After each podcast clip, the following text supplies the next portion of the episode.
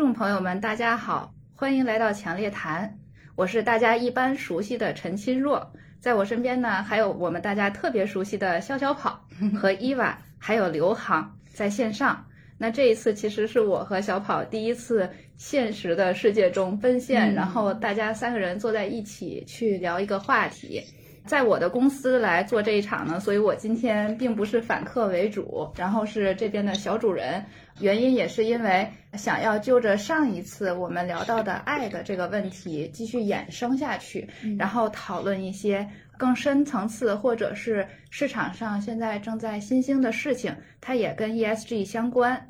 那么我现在想说呢，就是最近其实刚刚伊娃也跟我聊到了，就是 ESG 呢现在成为了一个特别特别流行的话题。那这个流行的话题呢？就是我们会发现，金融市场里面所有的人都在讨论 ESG，嗯，它怎么忽然间就变得这么流行了呢？为什么我们社会现在真正的好像出现了一个类似于拐点？那它未来的走向是什么？其实我们是想要通过它来进行一个解读，但是我想要先把这个话题往后拉一拉，拉到哪儿呢？就是我觉着它跟猪有一点关系，就是 我觉得最近呢。进行了很多的反思吧，包括为什么自己加入了 ESG 和影响力投资的这个行业，所以呢，也想过一些对自己比较有影响的一些读物和书籍，而我就发现了一个规律啊，就是恰巧这些书都在讲猪，所以我就把它归结为了猪性，然后我就不才先给大家读一下这三段话和这三本书是哪儿来的，然后大家有一个就是稍微的了解。第一本书呢，是我大学的时候，就是大学迷茫期的时候读过的，是王小波写的《一只特立独行的猪》。除了这只猪，还没见过谁敢于如此无视对生活的设置。我所说的一切，无非是提醒后到达这个路口的人：你绝不是只有一条路，而是四通八达的。你可以做出选择。然后第二个呢，是我在硕士毕业工作一阵时间之后呢，就是读了，也是我们 UCL 的校友，就是 George Orwell 他写的《动物农场》这本书呢，就是也是讲到了这个农场里面的动物，恰巧呢也有猪，然后所以呢，这个猪呢，其实当时处在一个统治阶级的，嗯，然后这里面就有讲到 The creatures outside looked from from pig to man and from man to pig and from pig to man again, but Already, it was impossible to say which was which. 就是他把猪和人已经 confuse 在一起了。Man is the only creature that consumes without producing. He does not give milk. He does not lay eggs. He is too weak to pull the plough. He cannot run fast enough to catch rabbits. Yet, he is the lord of all the animals. He sets them to work. He gives back to them the bare minimum that will prevent them from starving, and the rest He keeps for himself。嗯，这个其实有点跟乡村振兴有点小关系哈。 哦，是吧？就是我们农业的话题了。然后第三个呢，就是朱光潜。我最近读的《谈励志》，其实最近我也是处于迷茫期，就是一直挺迷茫的。然后《谈励志》呢，这个里面有一句话，我觉得也很有意义。他说：“人所以可贵，就在他不像猪豚。”背饲而肥，他能够不安于污浊的环境，拿力量来改变它，征服它。所以，就是读过这三段以后呢，我就觉得我们可以总结它为一种猪性吗？然后，猪性是什么？嗯，我忍不住先发个言啊。嗯，首先先向大家表示，呃，这春节快到了，也希望大家春节快乐。然后今天也确实很高兴，其实也是第一次和亲若。真的是奔现，我们三年都是在线上认识的。然后呢，这次疫情终于结束了，然后他又回到香港来，真的是第一次见面。这次播客呢，其实也是强烈谈很少有的几期，大家真的是面对面的线下录。我觉得这些 应该是挺特别的，尤其是这个轻柔的开场，我觉得很好。我们今天还是要聊 ESG 这个话题，我自己也是很多很多的问题，我到现在都是很多问题没有想透。然后他刚才读的这几段呢，我们今天看来是要拿猪开刀了。但是读的这三段，其实我不知道清若的想表达的猪性是什么意思，是褒义还是贬义？因为就这三本书，呃，除了第三本我没有看过，就是朱先生的这本书，但是前两本书我都很熟。在我的印象中，就前两本书中的猪都不是一般的猪，嗯就说，而且他如果说把他类比成人的话，他也不是一般的人，他都是非常卓越的，对吧？就是你看那个王小波的那个特立独行，人家就是一种完全不按常理出牌。而且他能够摆脱就是所有其他猪的这种猪圈里的生活，他可以寻找自己的生活。嗯而且人家很有本事，它虽然是只猪，它可以上房，它可以翻墙，还可以学什么汽车教。最后不就是因为学汽车教才搞了一身麻烦？最后想抓它也抓不住。然后我我还记得有一句特有意思的说，什么猪能把狗都撞出几米外。嗯 对对，所以王小波的这只猪呢，就是它的猪性，我觉得反正我个人是很崇拜的，我很想变成这样的猪，就是它真的是特立独行，而且人家有本事特立独行。然后动物农场就更不用说了，猪直接变成统治者。它的整个故事它是影射，应该是影射苏联时期。第一只是托洛斯基，然后第二只是斯大林，最老的是列宁，然后托洛斯基，然后是斯大林，这都是不是一般人，好不好？都不是一般的猪。虽然对，这个虽然咱能说吗？没事儿，说的是苏联，应该没事儿。对他就是用各种政治手腕，反正他是一个统治者的这个独裁者的这么一个形象。嗯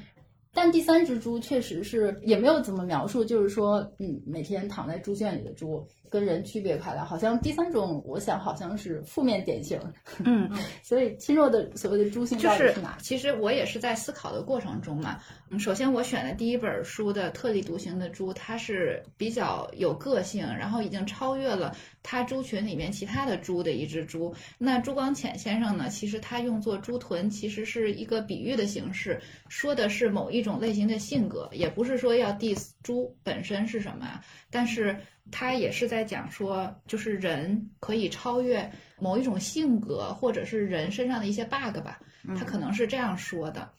其实我觉得第二本书，因为 那个就是 George Orwell，他那个是我校友嘛，然后我也是大学的时候就读了好多遍他的这个书，就很喜欢，也知道说他其实是一个，他是那个缅甸后裔，就是他一半血统是缅甸人，一半血统是英国人，嗯然后他就是对亚洲的南亚的这些文化其实是很了解的，那所以他的书很深刻，深刻呢又与就是当时英国时代是有所不同的，算是一些特立独行。那么他所讲的这个统治者呢，也是一个类似于隐喻的一种方式，在讲的是就是一只猪它可以。变成什么样子，那它就最后变成了这个样子，又变成了他们一开始动物农场里的动物们最讨厌的样子。所以其实我的理解是说，动物农场里的猪呢，它们没有超越猪性，它们仍然 stuck 在了这个所谓的猪性，可能是一些人的缺点或 bug 上面吧。所以我就在想说，这一种是不是就是我所谓的猪性，是一种我们需要人去超越自我的，或者是一些我们自己身上的一些缺点等等的这一种。哦，明白了，你是把猪类比成人，然后看看有没有神的，就超越人的对就是讲自我超越嘛。那王小波老师的那只猪应该是超越了自我，它表现的根本不像猪。对，就是讲说你不只是有一条路，你可以有很多种选择。嗯嗯，嗯其实就好像之前我们四五年以前讨论 ESG 的时候，没有人说你有这种选择嘛。那现在你多了这种选择，可是这种选择就好像是动物农场里的猪一样，又变成了一个在洗绿的东西，就是你又没有超越出这一种新的选择里面的，嗯嗯就是形式吧，因为它的形式呢，就好像这个猪成为了统治阶级一样，这个形式呢又是在洗，就是你看在洗什么？对，嗯，就是当你把这件事儿定义成人类社会的某一个词汇、一个现有的一个概念的时候，它也就又变成了人类社会的一部分。嗯然后 ERG 是超越现实社会的一些缺点，但是当你有一个定义，把它变成一个行业，然后又把它囊括到，那就相当于把它又囊括到现实社会中，所以它就会就像一个怪圈儿一样，对，然后又有了现在社会中的一些。我我在想，就是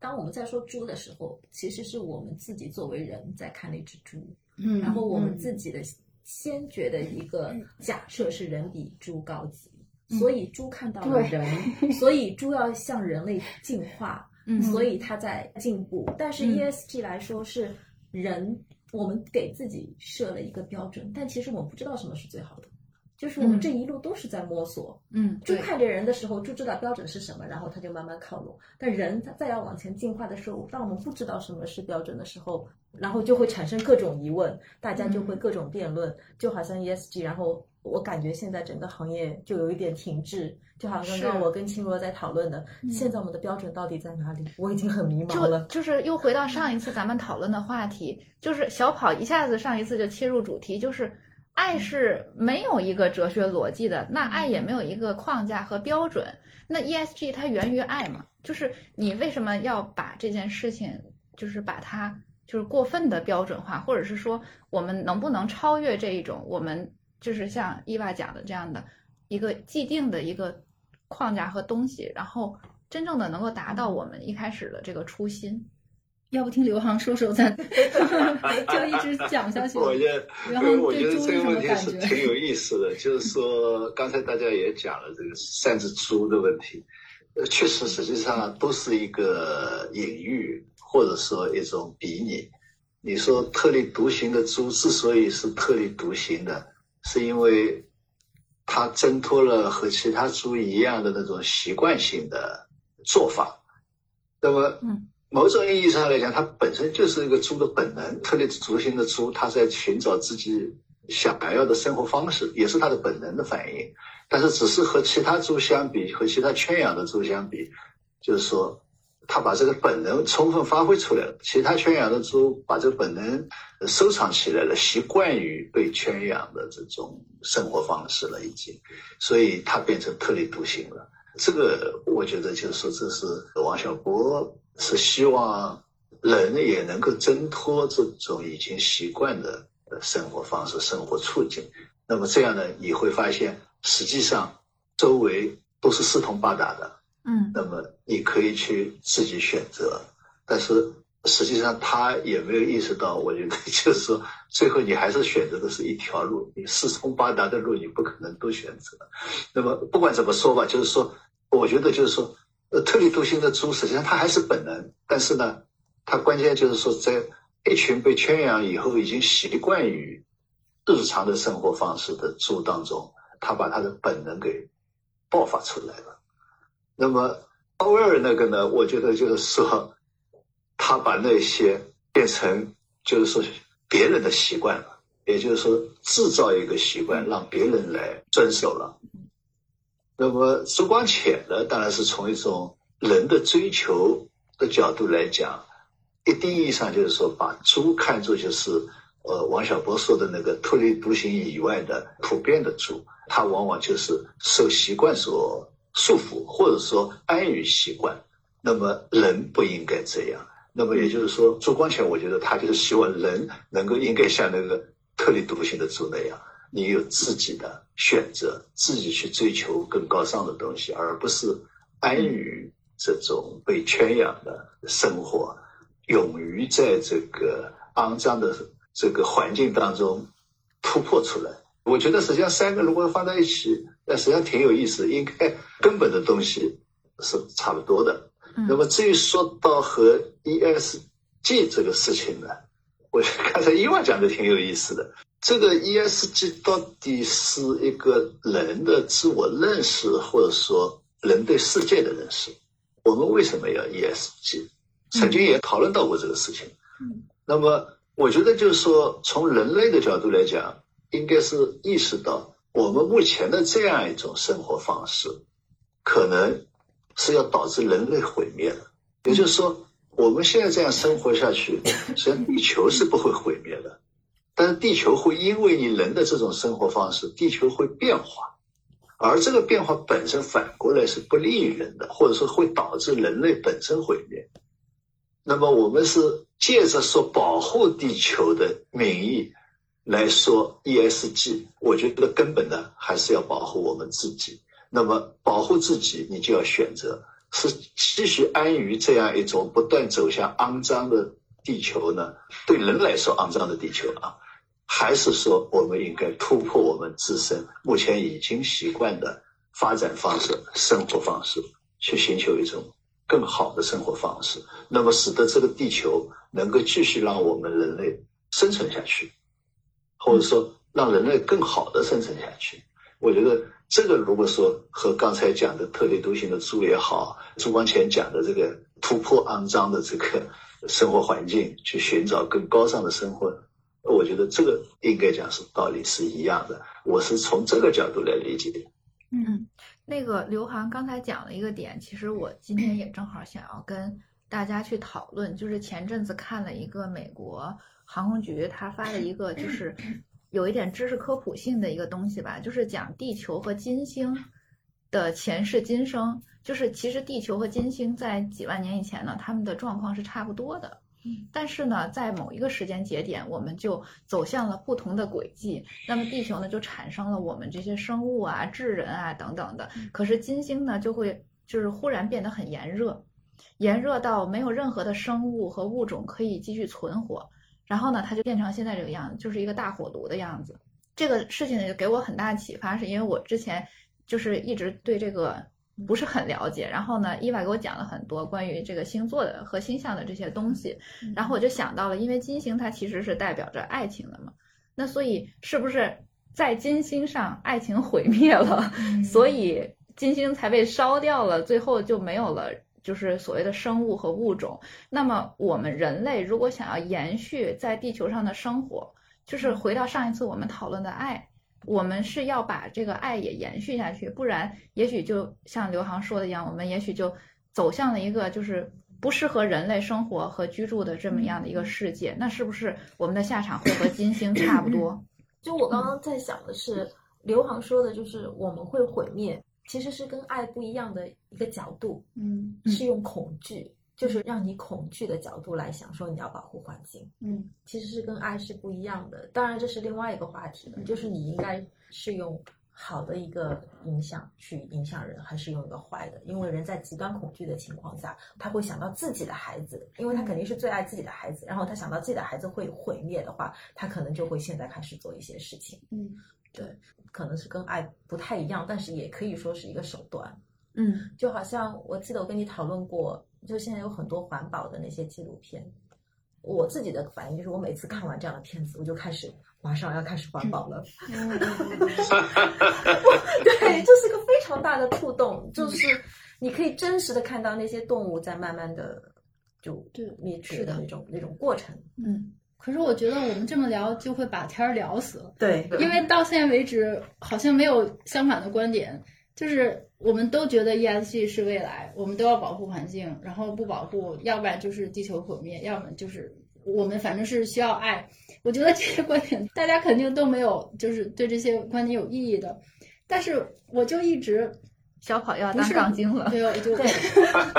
那肯定得有人杠了，不然这个 这个播客节目还有人听吗？肯定没有人听，所以肯定要。但这个确实是我多年来心头的一个疑问。可能因为我不是专业人士，我也不是科学家，就是我对气候变暖和这个 ESG 这件事儿，我没有这个科学的观点，我只是从一个就是普通人的角度，也是受了很多正面的影响，然后正面的激励，然后因为这么多年大家都一直在讲保护环境，然后地球和变暖，但是我又忍不住就在想，我这么说估计很多人会喷了，就是说有的时候是不是人太自大了？我不是说这个 气候变暖这件事没有发生啊，我只是在想，就是我现在还没有一个量化的指标，就是说我们人类做到什么程度，然后会把这个地球会往毁灭的方向去推进。那这个过程是不是一直是线性的持续下去，而没有往复呢？也就是说，它是不是一个线性的，就是人会一直把这个地球推到一个越来越糟糕的地步？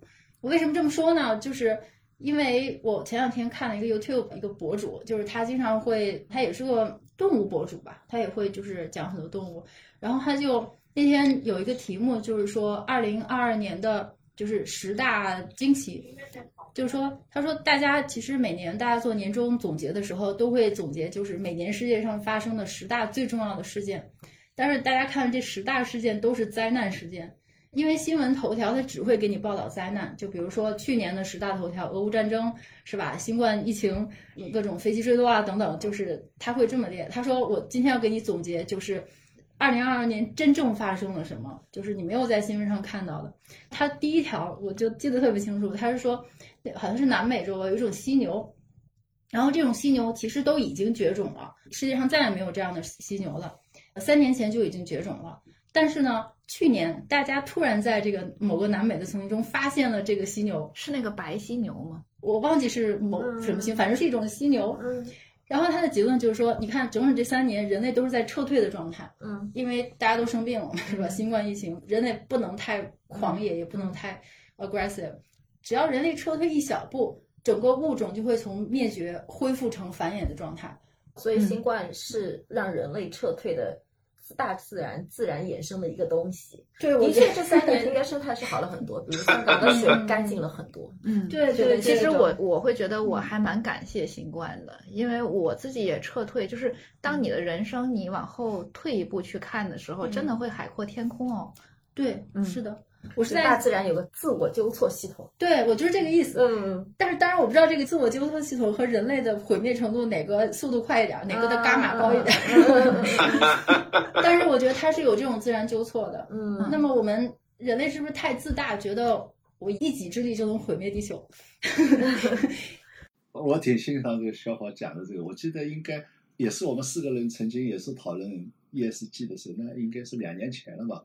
我觉得我也表达过这个意思，也就是说，我们好多讲环保的、讲 ESG 的，确实有点人类自大的嗯这个原因。其实实际上我刚才讲的那一段里面，我也是这个意思，就是说，地球现在这样下去，我觉得地球自身不会毁灭，只是说地球在变化。就好比说刚才青诺讲的金星，那，金星就是只是在变化，但金星还在。对，嗯但是我们不在了。对，所以这个角度来讲，就是说，我们如果说只是说不要把这个拔得太高，哎呀，你看，包括就是说，这个倒不是说刚才讲那个伊万呃说的话，就是说我们疫情，我们人类退了一点了，那么其他生物就有了空间了，好像我们很仁慈，对其他生物提供了一个比较好的环境。实际上，如果说我们自己去看我们自己人类的历史，就是这么一个情况。人类自己不断的扩大自己的生存范围，那么这个地球这么大，就这么大，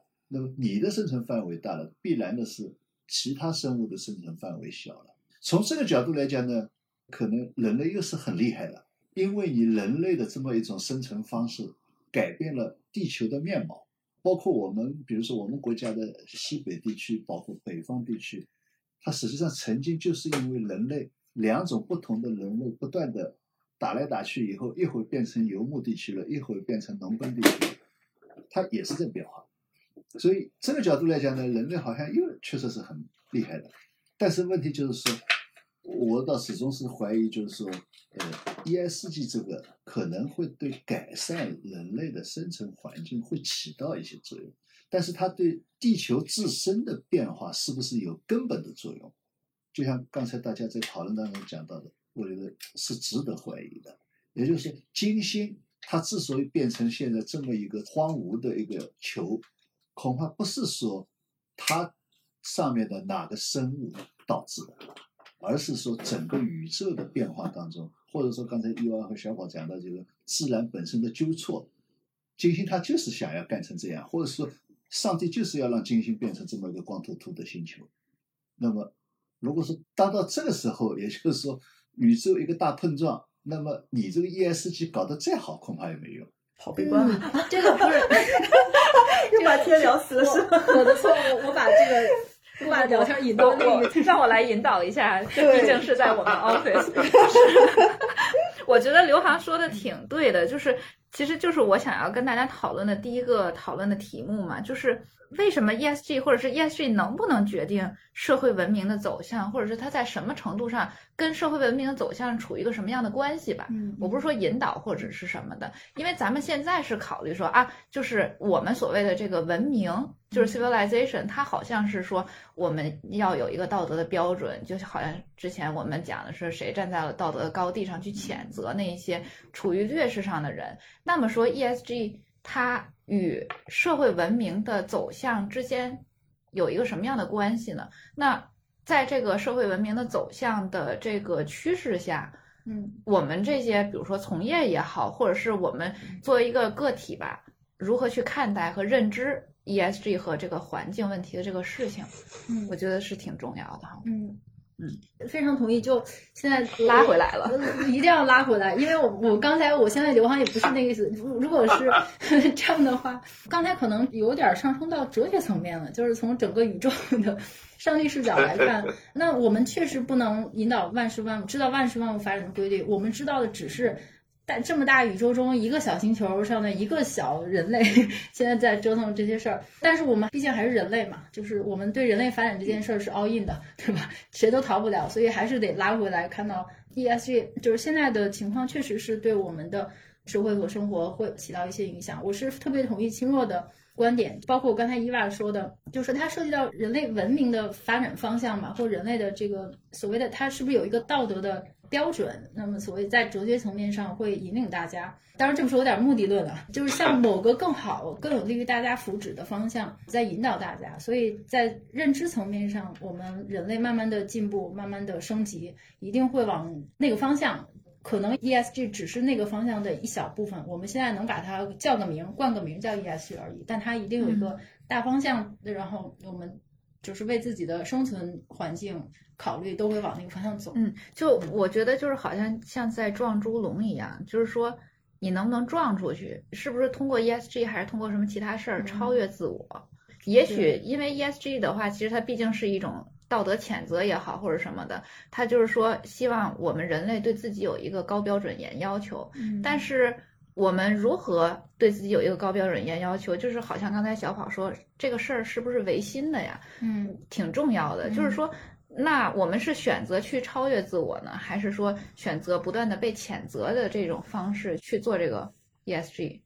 对，我们的愿望是希望能像伊娃说，用爱来引导我们。但是人类的行为和人类的本性一定是谴责，或者说一定是做错了自己受到惩罚，才是改变行为的最重要的因素。嗯，那他为什么说他现在被得到了重视？那他为什么还得不到重视呢？就是作为我们从业的人员来讲，我们还是在不停的宣传，因为毕竟很多人他会觉得说啊，这个是对我的一个要求，那我就是尽量能满足要求就完了，搞个及格分，对吧？就完了。那所以说。在这个程度上来讲，我觉得他就是不受重视的。但我觉得受不受重视这个东西是态度和规定这个东西两者结合。我想到一件事情，最近香港把那个塑料袋的费用从五角钱涨到了一块钱。嗯，我觉得这对很多人会是一个心理关口，就他可能就不愿意再出这一块钱去，然后他就会自己带环保袋。嗯，就这是一个用强硬的政策来逼迫你必须 ESG 的。所以我觉得人其实有时候是需要这些的。当然之前是制定了说要多少多少年零碳，那当然事情一直在变化，可能也很多国家达不到。但是这是个很宏观的目标，就是你如果能把一个宏观的目标拆到一个塑料袋一块钱这样的小事上面去，那大家其实很多时候就不用想了，我就跟着这个规矩走，嗯，就好了。对，我现在突然明白为什么清若把这个特立独行的猪给拎出来，就是是吗？突然明白了，是突然间 get 到了。刚才听一般说，就是没事，我脑洞太大了。这就涉及到为什么你说 ESG 还受不到重视？它现在的情况就是，它既受到重视，又受不到重视。嗯，受到重视的部分是，说实话，是不是大家本心的？嗯，就是可能啊，我是上市公司，我们公司需要这个港交所，它一定要我们合规。然后，或者是现在银行都要这个符合，那么社会上天天宣传 ESG，好像我不环保，我就好像对，而且就好像 ESG 变成了下一个区块链或者比特币的一个版本。对，就是你看咱们香港这人就是不停的在说这说 ESG 觉得很时髦。对，我是干 ESG 的。对，嗯，这不是发自内心的。说说句实话，不是发自内心的，就真正发自内心热爱 ESG，像亲若这样的，真的是那只猪。就是 那只猪，真的是那特立独行的猪，一定是少数的。它跟其他的猪，你看起来都是猪啊，对吧？但它就是不一样，原因就是因为它的这个逻辑，或者说它的动力驱使，以及它的逻辑、它的行为，就会跟普通猪不一样。然后为什么说 ESG 不受到重视，还是因为大部分人他后面是有个动因。我觉得我就是猪圈里剩下的猪，就是现在又想 ESG，但我还没有找到一个。具体的就是完全百分之百的说服自己，那个点可能还没到。我在试图把这个再看看能不能把它聊死了啊。又聊死这了。个这个要死啊！好吧，就我觉得，就是今天在一开始的时候，小伙讲了一个话挺，我觉得挺好的，或者说挺深刻的。也就是说，我们一方面希望是特立独行的自由，他因为就讲到三本书的时候，呃，不知道小宝是不是呃自己还记得，他讲到一个点，就是说，但是呢，我们要是希望要脱离这个社会架构或人类的社会架构，但是呢，我们又把这个事情最后要塞回到这个嗯人类的社会架构来。小波是吧？你刚才前面一开始的时候就讲到这个问题，这个问题实际上是非常深刻的。实际上呢，如果说你结合着朱光潜讲的这一段话，某种意义上他是对从道德的角度把人类拔高了，从崇高的角度把人类来拔高了。但我们回过头来看，人类的所有的拔高的东西，一定意义上来讲，它基本上是这样，也就是说，拔高的东西是对不拔高的，或者说对一些本能的东西是一种规范，或者说是一种突破。那么这个突破呢，毫无疑问是对人类的整个社会或者是未来是有益的。但是呢，有可能在当下，作为一般的人来讲，他是无感的。因此呢，我们需要把这个东西给它拔高了。那这个好像也是小宝经常会在文章当中也讲的，人类是需要故事的。嗯去追求啊、呃去向往。那么这个当中，人人意识可能是冲在最前面的，那么成人成义了。所以呢，我们 ESG 呢，实际上可能也是这么一个情况。也就是说，从人类的未来的角度来讲，我们不能再用现在的发展方式，比如说石化燃料啊、石化呃能源，对吧？想用这些方式来继续发展我们的经济，发展我们的生存环境，因为这样的话会导致最后人类自身的生存环境给毁灭了，人类自身毁灭了。但是呢，你和当下直接要做到那样，实际上是要花很大的成本的。那么对当下的人来讲，我花这些跟我这一辈子毫无关系，就是说我追求 ESG 的目标和我本身这一辈子是没有关系的。嗯所以你必须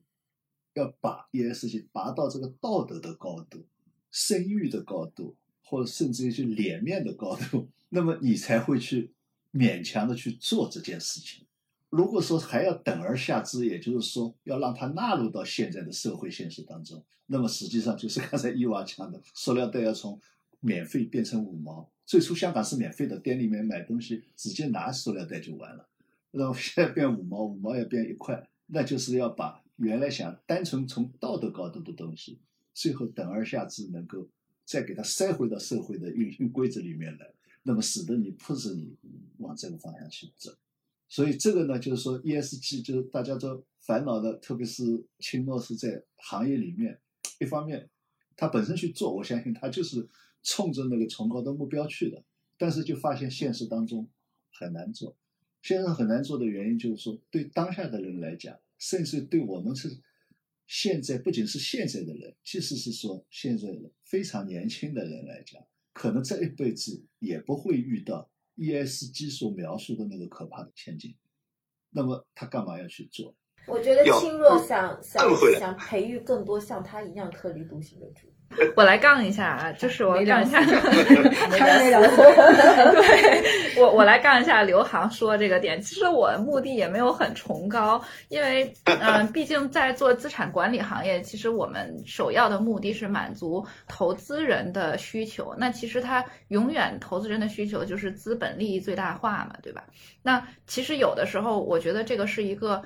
不是妥协，而是去做如是观，就是了解现在的现实和情况是什么，并且接受它。嗯。这两天我也在做一些就是基金的评选工作，然后我就会发现有两种不同的基金的逻辑吧，就是这些其他的基基金管理人的逻辑。一种逻辑呢，就是像刘航刚刚讲的一样，就是很崇高的逻辑，说我的崇高的使命是怎么怎么样，A B C D E，然后我一定要帮着这些公司去扭转他们。但往往呢，现实的生活和世界当中，尤其是现在欧洲，其实是属于一个被迫的能源转型吧，因为他们真的是在被动的。嗯那往往被这样的 ESG 的投资公司去要求的这一些公司呢，他们去年的业绩都挺不好的。嗯，那所以其实我不是说我就不投资，因为我们就是做这个的嘛。但是我是想说，ESG 呢，在未来的社会上肯定是与人类的社会价值观是趋同的，但是这个时间节点可能还没有到。那我们现在也许就是很简单，明天他要吃饭，明天他要生活，那明天他要赚来他自己明天的这份工钱。那所以说，也许人类的就是想法和目标是很短期、很单纯的。那我们做这个行业的另一种的手段呢，就是在现有的情况下，为投资者达到最大的盈利目的的情况下，去选择那一些将来可以改变的公司。那所以我就觉得说，这是一个接受现实的过程，就是好像假设我们说简奥斯汀如果生活在现在，那她肯定是一个爱情事业双丰收的一个女强人，就是因为她的那个理念就很符合我们现代女性的这个观点嘛。可是如果要是在她的那个年代，她就是这样的，所以我觉得我们生在某一个时代，并不是说我可以选择的。那我是只能是感恩父母生下我这件事情嘛？那所以就是，而我们该做的事情是结合我们自己的价值观去接受这件事情，并且在这个环境下去适应这一种就是社会环境吧，它也是一种环境的适应。我觉得我们作为人类也应该就是尝试去适应，因为毕竟大多数其实决定了环境的发展和未来嘛。就是我说社会环境，嗯嗯，就我想杠就是杠这一点。好像也没有杠过，没有啊，就是其实并不是说在 ESG 行业里从业的人他都要以一个极高的道德标准去要求自己，而也是要有短期的和简单的人类欲望的。嗯嗯嗯，所以实际上还是我们怎么能够把一个崇高的目标，或者说未来的这个远景和。现实怎么来能够结合？也就是我前面 刚才讲这个用小跑一开始讲到这个问题。那当然小跑是觉得就可能哎，你怎么又塞回到人类的这个体系里面来了，或者说现实的体系里面来了？但是实际上我觉得就是这可能是一个非常现实的问题。那么现在不仅是刚才青诺讲到的这个问题，实际上整个金融系统现在都在为这个而烦恼。青诺讲的就是，凡是在做这个的效益并不好。我不知道原来香港到处有那个什么 body lotion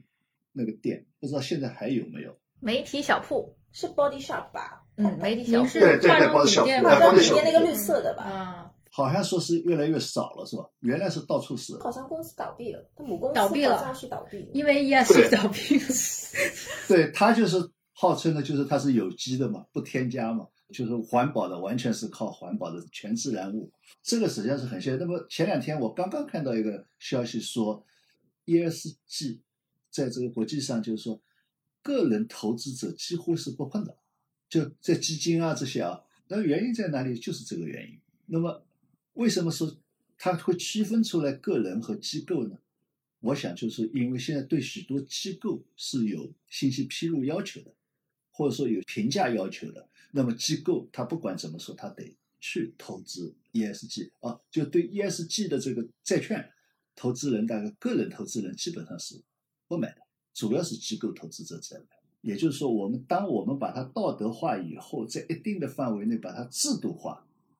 还是能起到一定的作用的。也就是说，机构投资者不管怎么说，因为你要让我披露信息，有这个 ESG 的披露，那么我必须不管怎么说，我有一定的比例要去。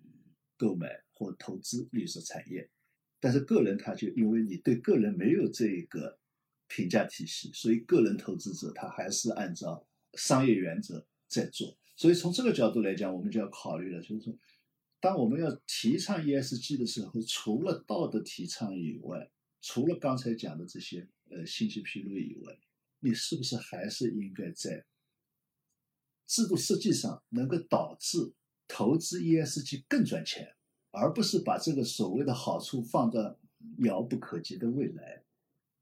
而是应该让它现实当中更赚钱。嗯，所以我前段时间在看这个格林斯潘的回忆录里面讲到一个挺有意思的现象，他说这个弗里德曼，嗯，弗里德曼他认为企业就是追逐盈利的，嗯，企业就是应该为股东价值最大化。所以这个理论，我们是前些年我们是大量引进，都就是说啊，企业就是股东价值的最大化，所以只要合法，哪怕不环保都可以。越赚钱越好，越不环保越赚钱也越好，只要为股东价值最大化就可以了。那么问题就来了，那你这造成那么多污染怎么办？那他说这不是企业要解决的问题，这是社会要解决的问题。那么讲到比如说股东，我有了钱，我可以去做环保，可以去做公益。但问题就是说，你那边一方面是拿了钱去做公益，这边还是给你去不断的破坏环境，那不是变成一个恶性循环了？所以所以就是但是呢国家机器弗利弗利德曼呢，他就是这个逻辑，呃，这公司就应该这样，哪怕你造成了那么大的污染，只要你价值最大化就行了。那么你老板你可以去做公益，拿了钱赚了分到的钱去做公益，去改善环境。但是问题就是说，你赚到的钱去改善环境，能不能弥补你去为了赚钱而破坏环境的程度？像这个他没有算过，所以呢，格林斯潘就认为弗雷德曼这个逻辑是错的。但是怎么来解决这个问题？那么他就认为，既然你这个股东有这个公益心、有环保的心，为什么你不直接要求你投资的企业就达到这个效果呢？那你就应该不投资这样的破坏环境的企业，应该去投资那个环保的企业。这道理听上去也对，但是进一步分析又发现一个问题，也就是说你不投资，但是市场上照样有人去会投资那个不环保的企业，那么等于还是没解决。我们老讲这个所谓股东可以用脚投票，你用脚投票了，但是不等于是要有人接啊，你投了，你跑了，没有人接盘不行。那么接盘的人，那么也意味着继续可以不环保。所以这个里面就是说，我们可能就是在制度设计上本身就要解决这个问题，而不是单纯的道德评价。所以前段时间在上海外滩峰会一个闭门会议上，也是讲到 ESG，那么好多金融机构就在叹息，好像我这个投上去没有效益。所以我那天我发言的时候我就讲了，我关键我们现在要倒过来考虑问题，不是单纯的从道德角度。呃，信息披露角度来引导，这个需要吧？肯定的，需要的。就像刚才格林斯潘讲到的那个，你股东本身有的话，那么你股东就要应该让这个企业呃环保，这是一方面。另外一方面就是说，你还是要打通商业逻辑，要想办法让市场上的绿色债券或者说 ESG 的这一类投资是比那些更赚钱，那么这样资金才会涌到 ESG 领域。涌到环保领域，然后慢慢慢慢反而会，因为大家都进来了，你才会把成本降下来。你不能上来就是说让 ESG 这些是低成本的，你低成本了意味着吸引不到投资者，所以这个可能是接下来我们如果说要做 ESG，不能老在这个道德上面打转。为什么你们不理解？为什么你们不那个？而是应该真的要把这些东西要嵌回到。人的本性来讲，或者说猪性来讲，刘航把自己的天儿聊活了。我觉得就接下来的市场机制的设置，应该是要想办法让绿色债券收益高，是的，让做环保的企业能够比其他不环保的企业有底气去到市场上用更高的价格去吸引更多的资金，这样才能够。互相促进，互相成功。我听完刘航讲了以后，我特别受益，就是有两点，一个是给出的利益究竟是什么，就是给出这些个环保的企业和这些被投资的这些基金的利益究竟是什么。第二点呢，就是这个市场经济有多市场。为什么我这样说这件事情呢？是因为我可以给大家举一个例子吧，就是我们这个行业内不是有每年就是全球气候峰会嘛，然后其实呢，这个全球气候峰会去年是第二十七场。然后前年是第二十六场，我呢是参加过第二十六场的这个分会场。它这个分会场其实就是给一些私人企业和基金公司去参会的，就不是咱们这些个国际的大领导去讨论一些国际事宜的问题，而都是私企。就是二十六届峰会呢是划时代，就是历史上最成功的一届峰会；二十七届峰会是历史上最失败的之一。然后其实原因呢很简单，就是第二十六届峰会。就是在格拉斯哥嘛，嗯，有大量的私人企业家和基金公司参与了这场峰会，他们的题目其实得到了很多的讨论，他们在这个分会场促成了很多的合作，嗯，可是这个就是我想要说这个例子是什么呢？就是我们给到我们的企业和基金公司，或者是这些跟 ESG 相关的这种我们所所谓的市场的利益究竟是什么？而第二十六届气候峰会呢，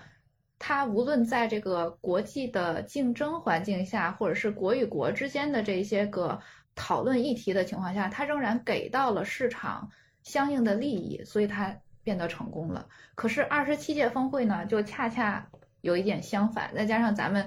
去年的确就是年不太好嘛，那又有战争啊这些事情，所以。其实二十七届峰会呢，仍然就是像我们上一期讨论的一样，关注的点就是在道德谴责上，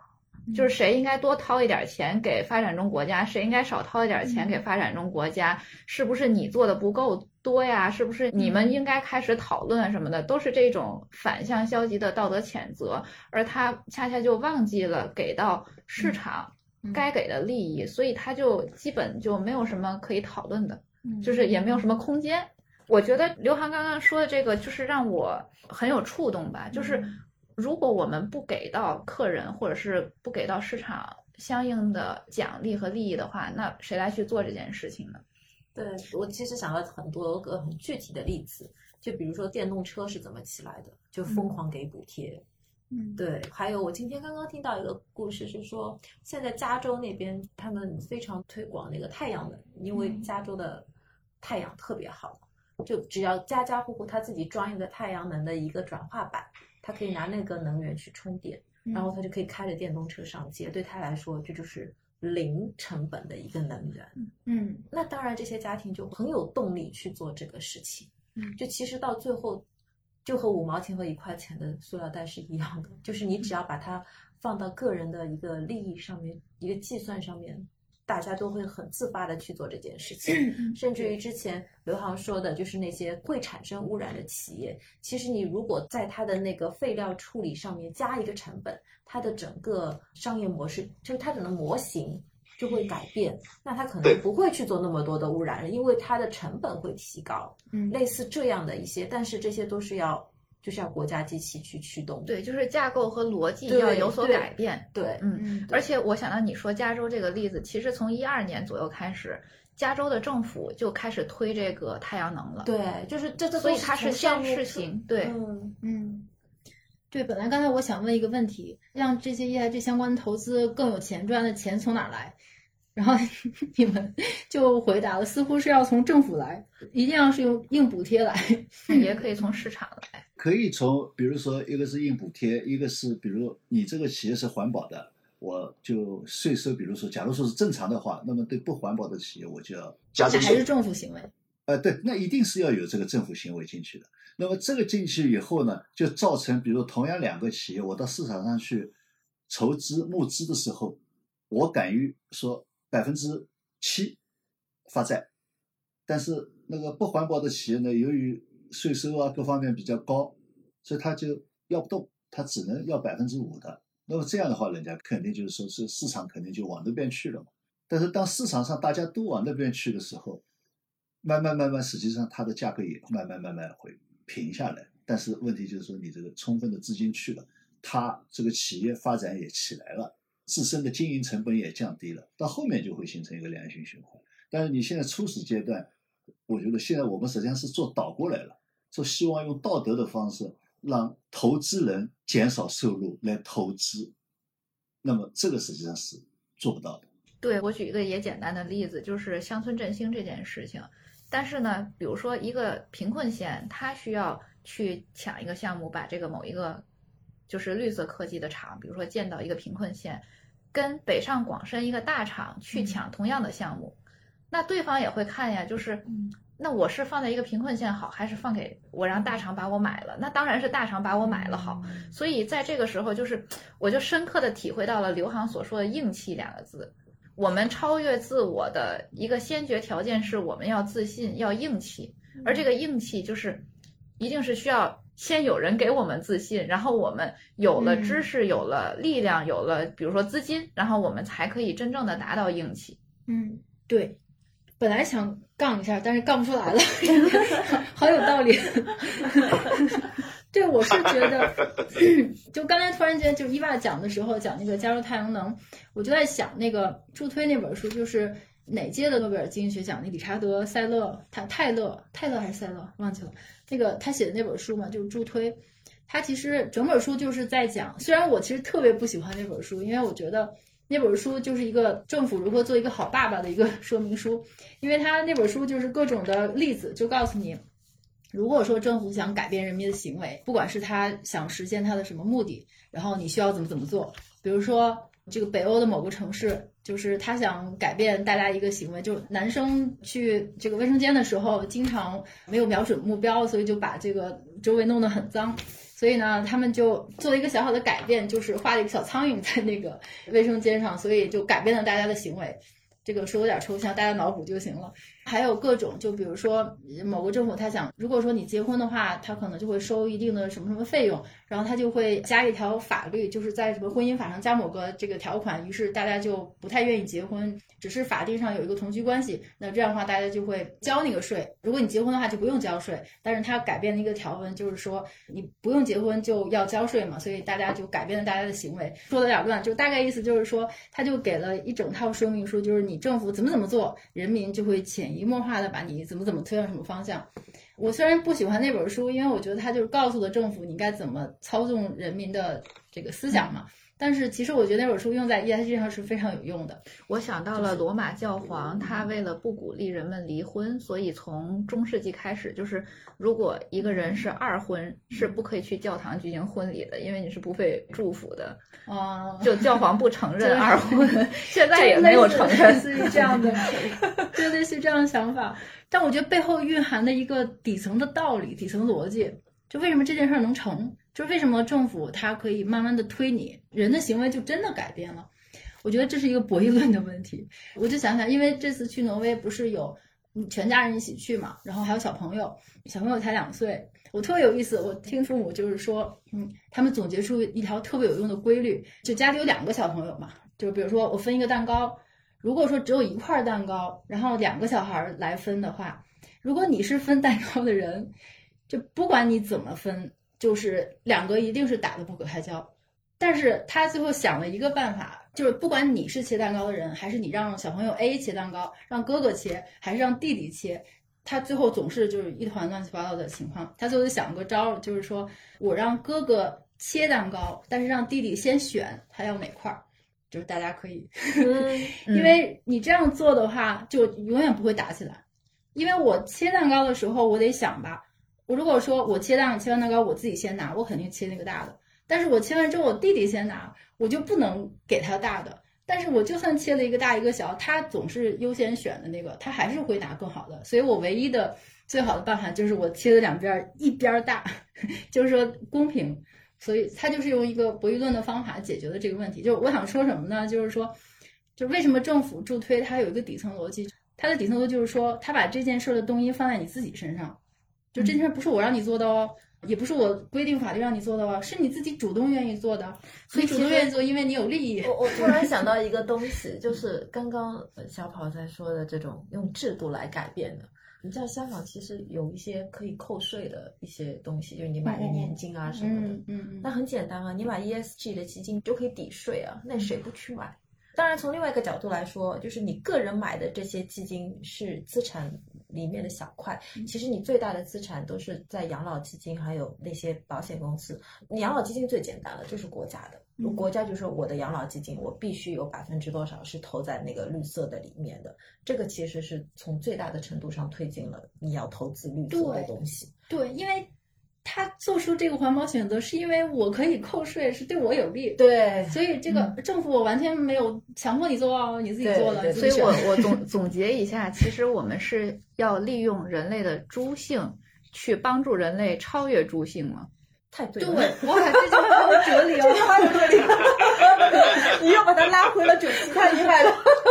我觉得猪太伟大了，猪解决了人类 ESG 的问题。对。哦，我现在越来越想明白为什么秦若要选特种兵，太太有深意了。因为我觉得，其实人的缺点，或者是我们人生中的一些 bug，恰恰也许是我们可以完善自己的方向吧。其实我经常跟伊娃会讨论这件事情，就是如何超越自我。那其实我每天都在尝试着，就是超越自己，超越自己的 bug。那每个人我们都有一些 bug，那这其实就是一个转念的问题嘛。如果我们可以把猪性看作是一种积极的方面，就哎，我发现了我有一些跟猪很相近的行为，是不是我可以利用自己的行为，然后就是再超越自己呢？嗯，就是我想到那个阿德勒心理学那本《自自卑与超越》啊，嗯我觉得他说的就是挺对的。对对，嗯，但说到底还是得唯心，因为这阿德勒他其实就是个唯心的方法，嗯就是目的论，这不就是唯心嘛？就是你的冥冥之中都是有安排好的哦，你就是那个目的，所以你把那个目的想到心里，就改变你的行为。嗯，我觉得这件事儿到最后还得靠唯心。如果说将来有个 ESG 教的话，这个宗教的话，我觉得一定会改变一大批人的行为。但是在唯心，就怎么把它变成唯心这件事儿，可能还是要助推很多很多技巧吧。但是我觉得，就比如说从我自己的角度来看，我们小时候和现在的小朋友，那当然肯定现在的小朋友对环保的意识比我们那时候可强多了。嗯对对对对对，就你你把时间拉长了看，其实我们的那么多年的教育还是有用的，对对对，对吧？但小时候我奶奶家也很环保啊，主要是我奶奶怕浪费，就是一个塑料袋儿，就是她买菜永远只用一个塑料袋儿的，因为 其实它也是一个助推的，因为老一辈人就是以前生活艰苦，他不愿意浪费，所以他也是外部生活所迫，就变得非常环保。而且那个时候也没有人生产塑料袋儿呀，你没有人生产，因为你对欧美没有订单呀。对，我记得很清楚。意识到要环保，他就是说要节约。对，嗯它是个节约的概念。要珍惜。对，比如说现在可能有更多的人会想去投身环保的事业，比如亲我。嗯，对，就是要系统化的去把它这件事情。但大家别把我放在道德的制高点上，捧杀，那样我会摔得很惨。捧杀群对捧杀亲我。不不过这是真的，现在的年轻人，他真的是就是说，ESG 是一个很酷的事儿。有一个品牌嘛，那个 Monta Golia 是吧？就是那个登山啊那个服那个品牌。嗯，就就是那勾年是吧？哦，对对对对对，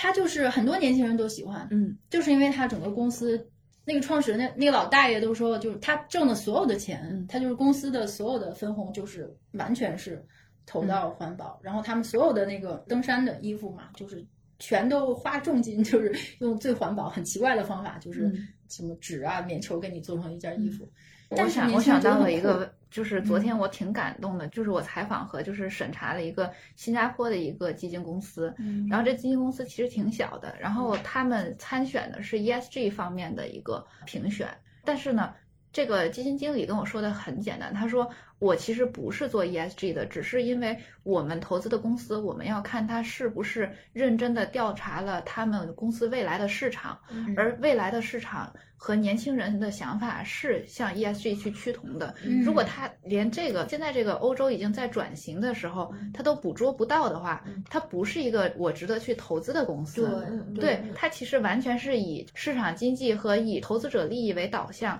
但是它会得到一个跟我 ESG 行业同样的结论喽。所以我就很佩服他，就是他敢于不被洗绿的同时，坚持了自己的这个投资逻辑，而他恰恰是嗯投资了在未来有价值的公司，它的业绩就会好。嗯所以我觉得这反而是一个更需要我们在 ESG 行业去宣传的一个行为，嗯而不是只是说，哎呀，我要要求你，你一定要符合联合国的可持续发展目标，嗯你要符合 ESG 的标准，因为这个就是它不违心。对对 对对对对对，确实，这就是正常的市场逻辑。那那人家肯定是真的是走心了，用心就是真 ESG，所以才会发现这样的机会吧。是，所以最后还是要达到这样一种境界，就是说既符合我们未来的追求，另外又符合现实的经济利益，或者说能够让大家追求的道德上或者说理念上追求的东西和现实的经济利益能够很好的融合在一起，那这可能才是最后能够达到的一个境界。我想要问一个额外的问题给大家。我们谈论 ESG 是这样去超越人类的猪性的。那么，因为现在这个 ESG 行业也有很多的年轻人嘛，那年轻人毕竟是迷茫的。嗯通过我们的人生和通过我们现在每一天所做的事情，青年人如何超越自己的猪性？如何超越自己吧？他首先得意识到自己是猪，才能超越自己。首先意识到自己的缺点和不足。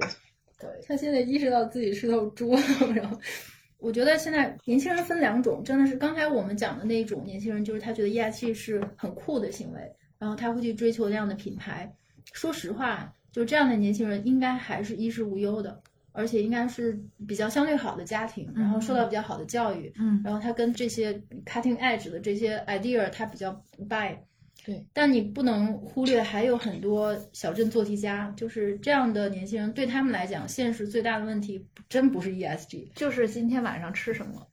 以及他怎么熬过今天的九九六，对吧？对他怎么完成领导大厂给的指标？而我觉得这个是一个很关键的问题，就是我想要问大家，大家集思广益，嗯就是我们如何帮助年轻人，或者是帮助我们自己去不断的超越自己。你总得有一个开始呀。嗯刘航先说吧，刘航是长辈嘛，我觉得这个可能很难说什么帮助。前两天因为也是像博士约稿，因为过年嘛，都要什么回顾过去啊，谈人生感想啊、感悟啊，然后实在懒得写。但是我后来也说了，但是那个报纸没登啊，我过两天也想在强烈谈上把这个说一说。也就是说，我认为人生感悟没什么好交流的，因为只有自己去感和悟才是真实的。说句实话，你看别人的人生感悟，只是看别人的人生感悟。你包括比如说我们讲苏东坡，回首这个萧瑟处，也无风雨也无晴，感觉哎呀很好很好，讲得很好。你知道当时苏东坡到底想什么？实际上你是不知道的，无非是后人的各种各样的解释。即使解释了，哪怕是都说到了，你也只是说那是人家的感悟，并不是你自己的感悟。所以人生是要自己去感受，自己去悟，而不是简单的去看人家。那么我回过头来讲，年轻的时候，我年轻的时候我也看这些东西。说句实话，你只是看到那两句话漂亮，哎呀，这讲的真有道理，但是你能去做吗？比如说一个七八十岁的老头告诉你，人生就是这样，看淡，最后也就这样。如果一个年轻人说最后也就这样，我就这样了，就坐在那里马路边上看看人家走来走去，一辈子这么过了吗？我觉得不是，年轻人还是要去走一遍。王小波讲的，有那么多路，你是可以去选择的。实际上，你就是自己去选择，自己去感悟，然后不断的迷惘，不断的选择，最后走到八十岁的时候说啊，人生就是这样，庐山烟雨浙江潮，看来看去还是那样。但是你没有这个经历，后面这句话讲出来也没用。但是年轻人，你再怎么看人家怎么来解释苏东坡说的“庐山烟雨浙江潮”，也没用，因为你没有自己亲身的感受。回过头来讲，就是说，我觉得至少我不觉得我能够去帮助哪个年轻人去破除他的迷惘，还是要他自己。我说了半天，他或许理解了，或许没理解，但是或许是对他有触动，有助于他去做接下来的选择。但是你很难一定是说我去怎么用明确的语言去帮助他。嗯哎，我好有感触啊！就是其实前两天我那个跟伊娃分享了很多我自己看待自己人生的一些早年的一些 bug 吧。有一个什么感悟，就是刘航说一样，要自己去感，自己去悟。而且你在这个过程中，可能你会感到极致的痛苦，就是你不想要再去感悟了，因为你会觉得，就是上次咱们聊到烦恼即菩提嘛，就是你的烦恼可能在某一刻特别的大，那这一刻就是你想放弃，因为你会害怕自己摔得很惨。就不是大家把我推高了，但是你会害怕自己摔得很惨。但是在这个时候，我们就会需要到身边的朋友、亲人，或者是像刘航这样可以给我们启发的长辈，跟我们讲说，你就自己去感悟吧，你一定不会摔得很惨的。